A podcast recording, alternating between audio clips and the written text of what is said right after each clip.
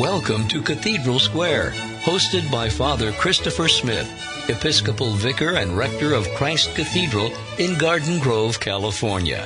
For the next half hour, you'll have an opportunity to find out about some of the history, little-known facts, and the upcoming events at the beautiful campus on the corner of Chapman and Lewis, or, as we like to say, at the intersection of faith and reason. Welcome to Cathedral Square. I'm your host, Father Christopher Smith, Rector of Christ Cathedral in the Diocese of Orange.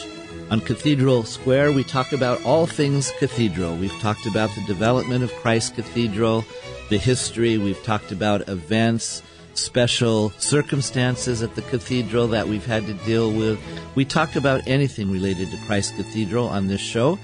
And today, I'm very pleased to have as our very special guest, Doctor John Romeri. Doctor Romeri is the first Director of Music Ministry at Christ Cathedral, and I've had the pleasure and privilege of working with him over these years in the development of the music program here at Christ Cathedral. So it's good to have you here today. Well, thank you. It's wonderful to be here. You know, when we were doing a search for the first director, we literally looked all over the country and really all over the world. And I remember the committee that we were working with to develop the program here at Christ Cathedral, to find a director, to put a job description together. The name that came up over and over again is John Romeri. John Romeri. Oh. If we could only get John Romeri. And nobody thought in a million years that we would be able to actually have you as our first director. Well, I remember coming out as just a consultant, you know, under the guise of you're just a consultant. And uh it was, you could tell the committee was just a fabulous group of people. Pat Lamb as the chairman. I had such a good time with them. And, and that's what we were doing, dreaming of what this cathedral could be. What did the budget look like? How many people would we have? What kind of choirs would we create?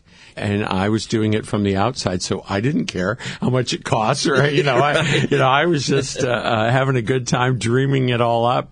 Uh, little did I know I'd be the one that had to come out here and do it. But yes. uh, what a privilege! Uh, you know, I, I've done this for a long, long time, and I don't think I've ever had so much fun or, or enjoyed working with a rector as much as you.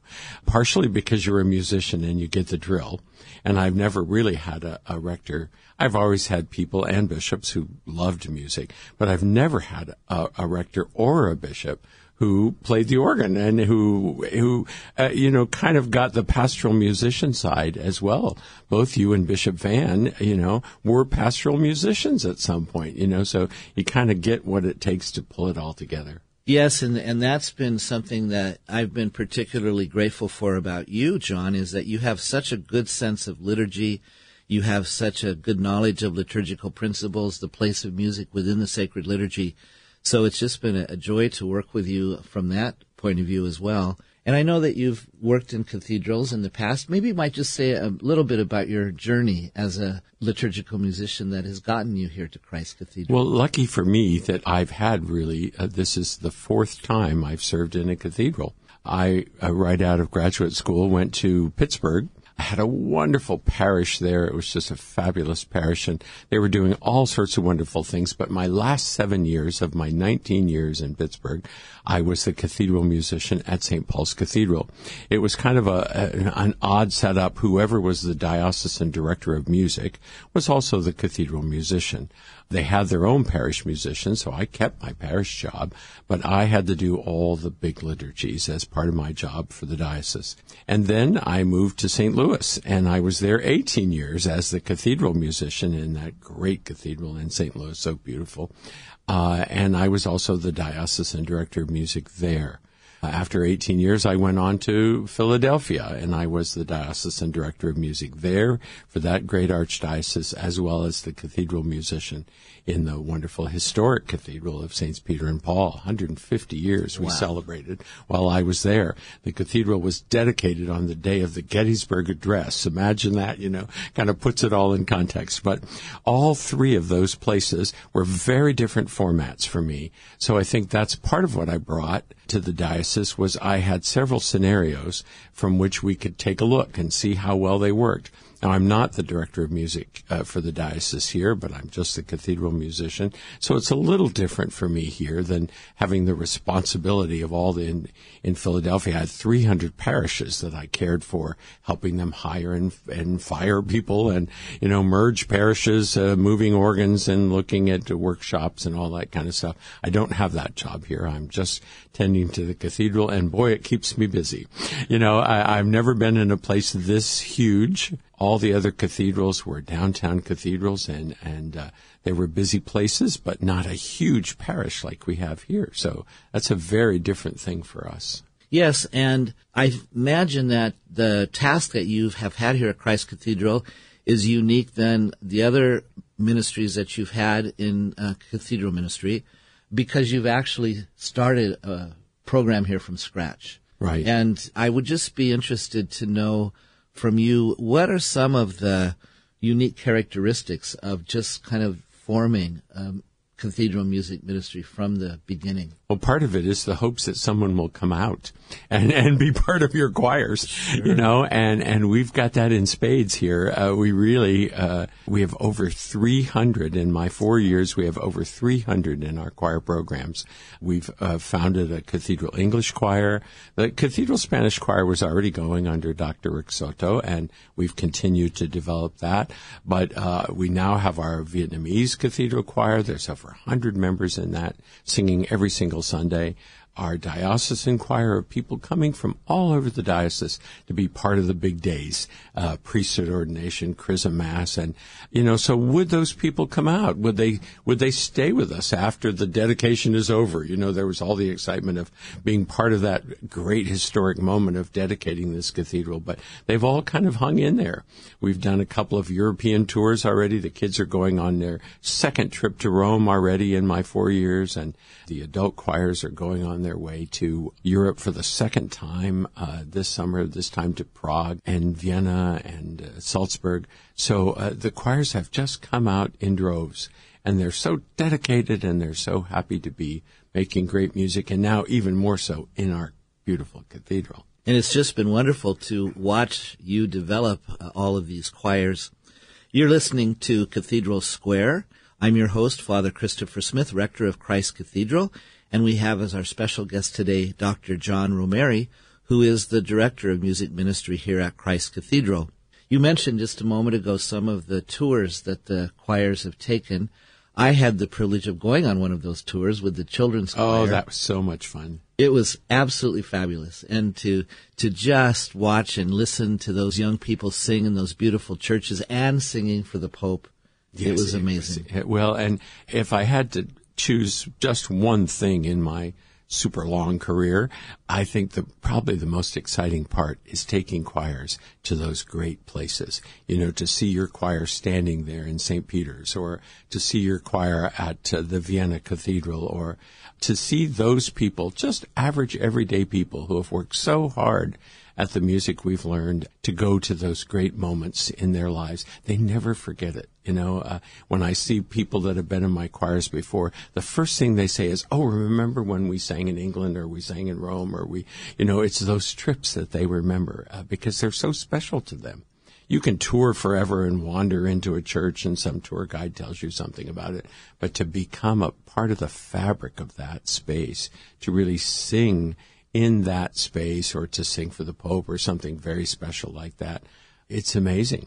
Uh, you know, they'll never, ever forget it. Well, and I find that pilgrimages in general are transformative. They change a person because, you know, we're in a particular area, space, doing the same things with the same people in our parishes, our churches.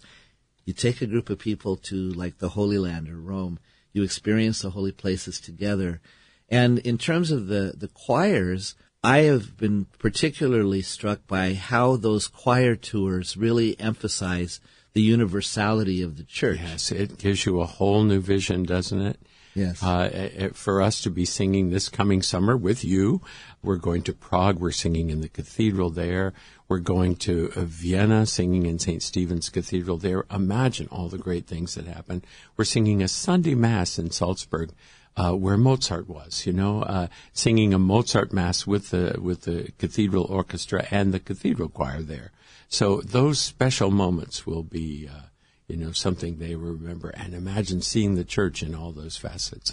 Although we do it here too, don't we? We sure uh, do. You know, in Spanish, Vietnamese, you know, that's uh, that's a piece here uh that was brand new to me. I had a Spanish mass in, in Philadelphia, but to have a Vietnamese choir, even before we uh came, I directed the Vietnamese choir for almost a year. You know, it was amazing.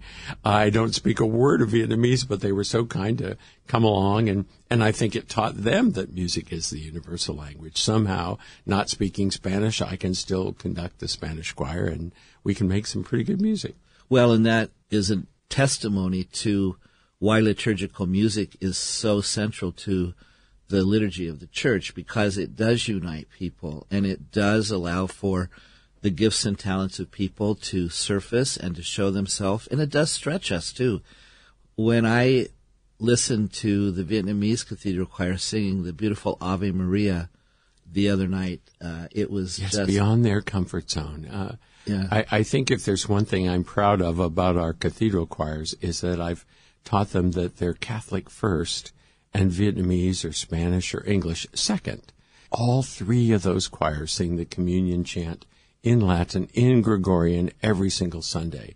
All of them are singing in Latin, singing beautiful motets of the church. So it's not just about I sing Vietnamese music or I sing only Spanish uh, mariachi masses, but I sing the music of the Roman Catholic Church. And that's part of what is so important to do at any cathedral, is to be that bastion of the treasury of our great Catholic faith, not to sing the pieces that are just in the last five years published by some Catholic publisher, but to, to really uh, take the music of our entire history and to be able to celebrate it in the best fashion at a cathedral.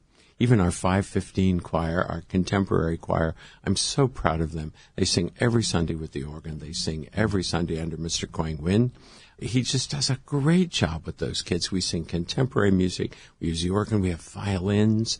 Uh, but they also sing chant. They also sing traditional hymnody, which marks them as different from other contemporary choirs around.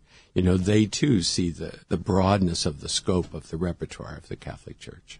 Yes, I was just talking uh, to Mister Quang Nguyen after Mass, and having experienced his contemporary choir, and just what you said, and he was so proud of it too, that those young people can sing any kind of music. Right. I'm so happy with them. Uh, They just are great, aren't they? Yes. I, I know you had that mass last night, and I love playing for them. And half of, half of them, more than half of them, are in our diocesan children's choir. So they get both sides, you know. It's it's not like, oh, I only want to sing contemporary music, or I only want to sing classical music with John.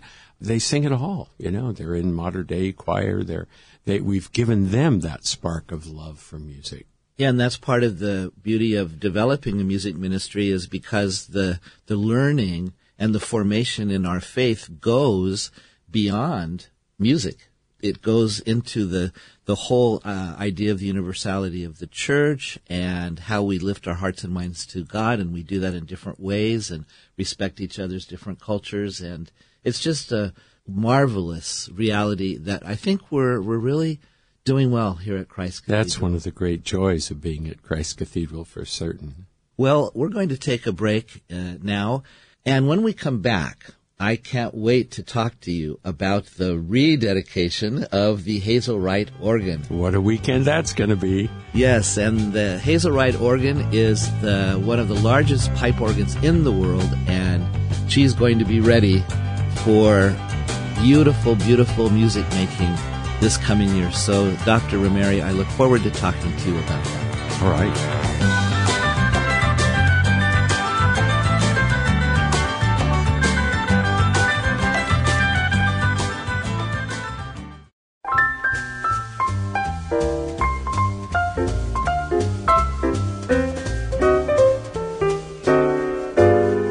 Welcome back to Cathedral Square. Today we're talking to Doctor John Romeri, who is the director of the Christ Cathedral Music Ministry. Before the break, I promised that we would talk about the rededication of the Hazel Wright pipe organ, one of the largest pipe organs in the world, that we're so Happy is almost completely refurbished and restored. So, John, before we talk specifically about what it took to refurbish the organ, to restore the organ, maybe you could just tell us a little bit about the organ in the first place. Well, uh, the organ is such a famous organ. It's not the largest. It's the fifth largest organ in the world, and that seems like, you know, it's enormous. Over, over seventeen thousand pipes are in our cathedral, but uh, it's certainly the most famous organ in the world, and that's thanks to Doctor Schuller's show. fifty million viewers saw that organ, and, of course, that service was centered around music and musical guests. So some of the most famous organists in the world played that organ on T V, and people all over the planet saw it. And so, uh, you know, now with the rededication of that organ, everybody's, I mean, we have people coming from India and from Europe and from South America. I mean, it's unbelievable, the interest in the rededication of that organ. But it started really as two organs. The organ that was in our arboretum, one hundred fifteen rank uh, Rafati, built for that space. Big, huge organ, really, for that space. Uh, but Doctor Schuller wanted a big one, and uh, he was so disappointed when he found out that the the uh, church in Florida had bought one hundred sixteen oh, rank. My goodness. Oh, he was furious that oh, he got off by one. But anyway, he took that organ. Uh, and when the Crystal Cathedral was built, moved it over into the cathedral. But it was very famous organist Virgil Fox who had the idea of making it a huge instrument. So he pure, procured the organ from Philharmonic Hall, a beautiful one hundred rank Aeolian Skinner, which had been in that hall for twenty years, and moved it to California with great ceremony with Doctor Schuller in Philharmonic Hall. So those two organs were combined, and then another third of Rafati, brand new, was added to that. Even a few pipes from Bavard Auditorium, a, a few pedal stops. Uh, so from everywhere, Virgil Fox dreamed up the specification of this giant new organ. And it uh, took a couple years to be put in and dedicated, and uh, served the cathedral well for forty years.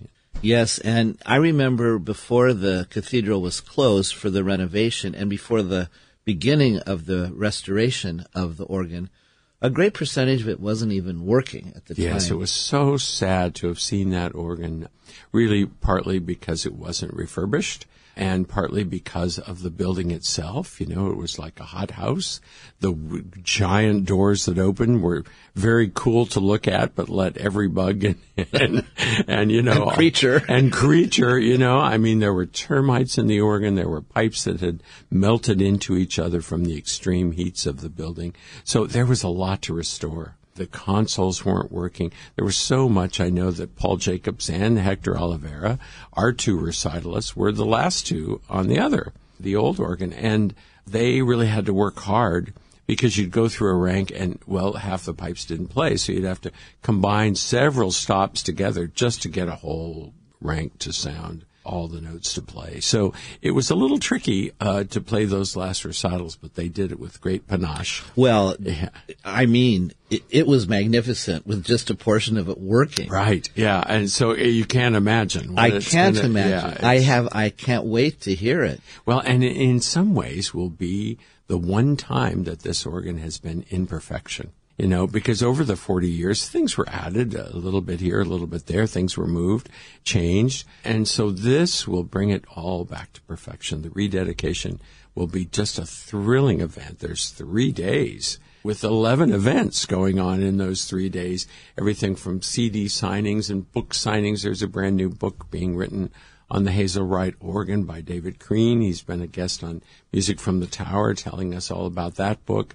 Fred Swann will be there, a longtime organist of the cathedral, and he's kind of spearheaded the whole restoration. We're so grateful to Fred. Long before I came along, he helped get it out the door and on its way back to Italy to be restored, and really helped all, even now, helping with the voicing. And, you know, he's been a tremendous gift to the cathedral, and uh, we're looking forward to him playing on the dedication.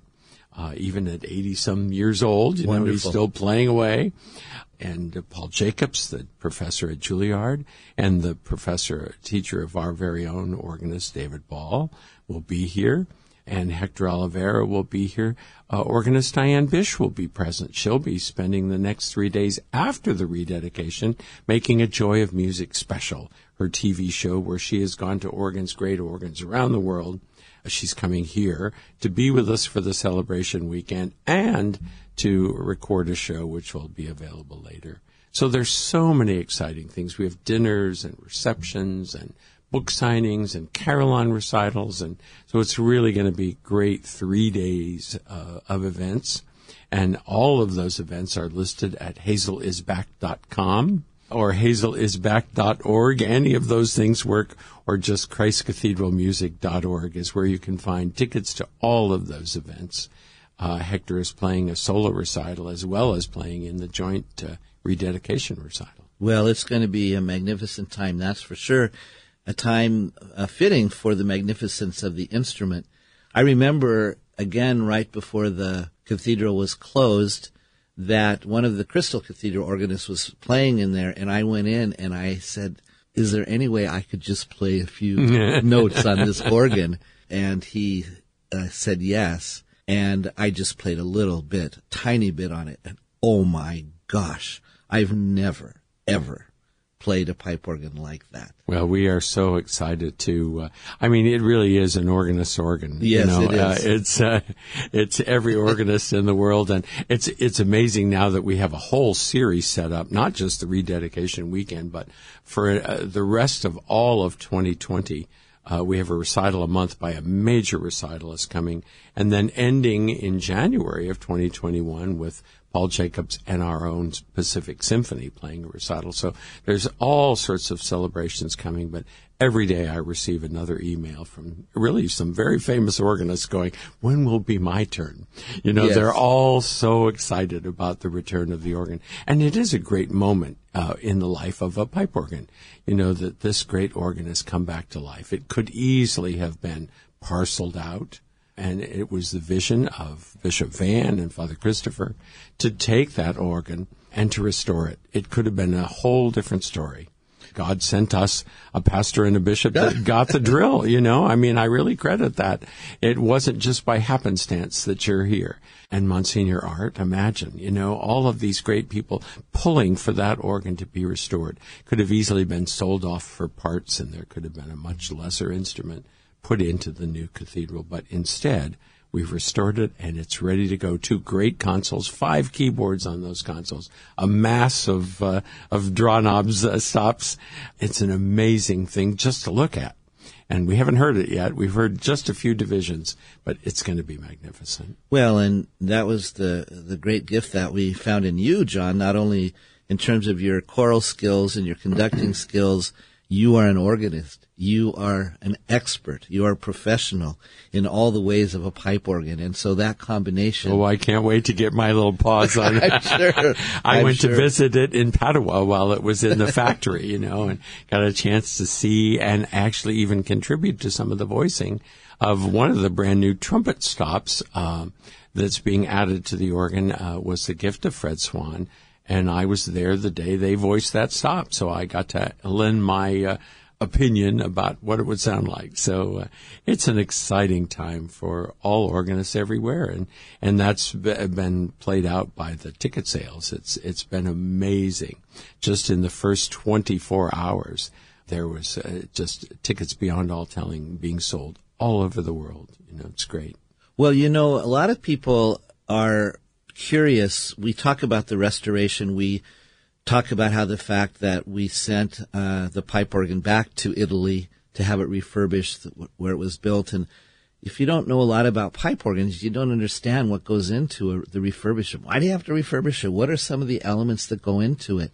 Maybe you could tell our listeners some of those items. Well, some of the pipes were not in great shape, but also some of the leathers. These are bellows. These are breathing things. You know, every bellow has leather that had to be restored. Uh, there's so many pieces. It's not an economic instrument. You know, you think of one little stick like a flute that plays hundreds of notes, you know, just octaves of notes. And, and a pipe organ, even if the pipe is thirty-two feet tall, only plays one note. You know, so you have thousands of pipes. It's really the largest kind of machine there is. To restore that back to its its original state of being able to really play. And and don't forget that Crystal Cathedral was quite a different building from Christ Cathedral. Uh, the quatrefoils have made a difference. We don't have pew cushions and carpet anymore. We have marble. We have a, an inner wall, which has really uh, created a great space inside, but also great acoustics. So uh, we've covered up a lot of the glass. The glass took a lot of the low frequencies of the organ away. And so now it's not finding glass, it's finding quatrefoils as that sound expands. So a pipe organ is so particular to the building. That's why you couldn't just put it back in and hope that it goes well. You know, every single pipe had to be revoiced, which means nicking it just a little bit or twisting the top just a little bit or opening up the mouth just a little bit. It's quite a process, and it's it's taking almost a year. Well, we are looking forward to hearing the organ, and we've talked about the mechanics of the pipe organ and its place in the music world. Perhaps you could give us a word about its place in the liturgical world, because the Church does say that the pipe organ is the official instrument for the liturgy. It is indeed. For centuries it has been. The documents say it has a place of pride. It and Gregorian chant are the two things the documents talk about over and over, the use of the organ and the use of chant. And so those are two things that we're working very hard to make sure, uh, even at our contemporary Mass, at our Spanish Mass, at our Vietnamese Mass, the organ plays. There's a practical reason for that as well. Uh, when you accompany a congregation to sing, Uh, the organ can play octaves above the congregation and octaves below the congregation. So on the piano you play, and it, you know, if you sing, you sing right at the pitch levels the piano plays. But the organ can really lead people above and below. Well, and it's been wonderful to experience that organ at all of our different liturgies and the different styles of music. It does exactly what you say. Doctor Romeri, it's been wonderful to have you on the program today. It's been wonderful Thank having you. you here at Christ Cathedral.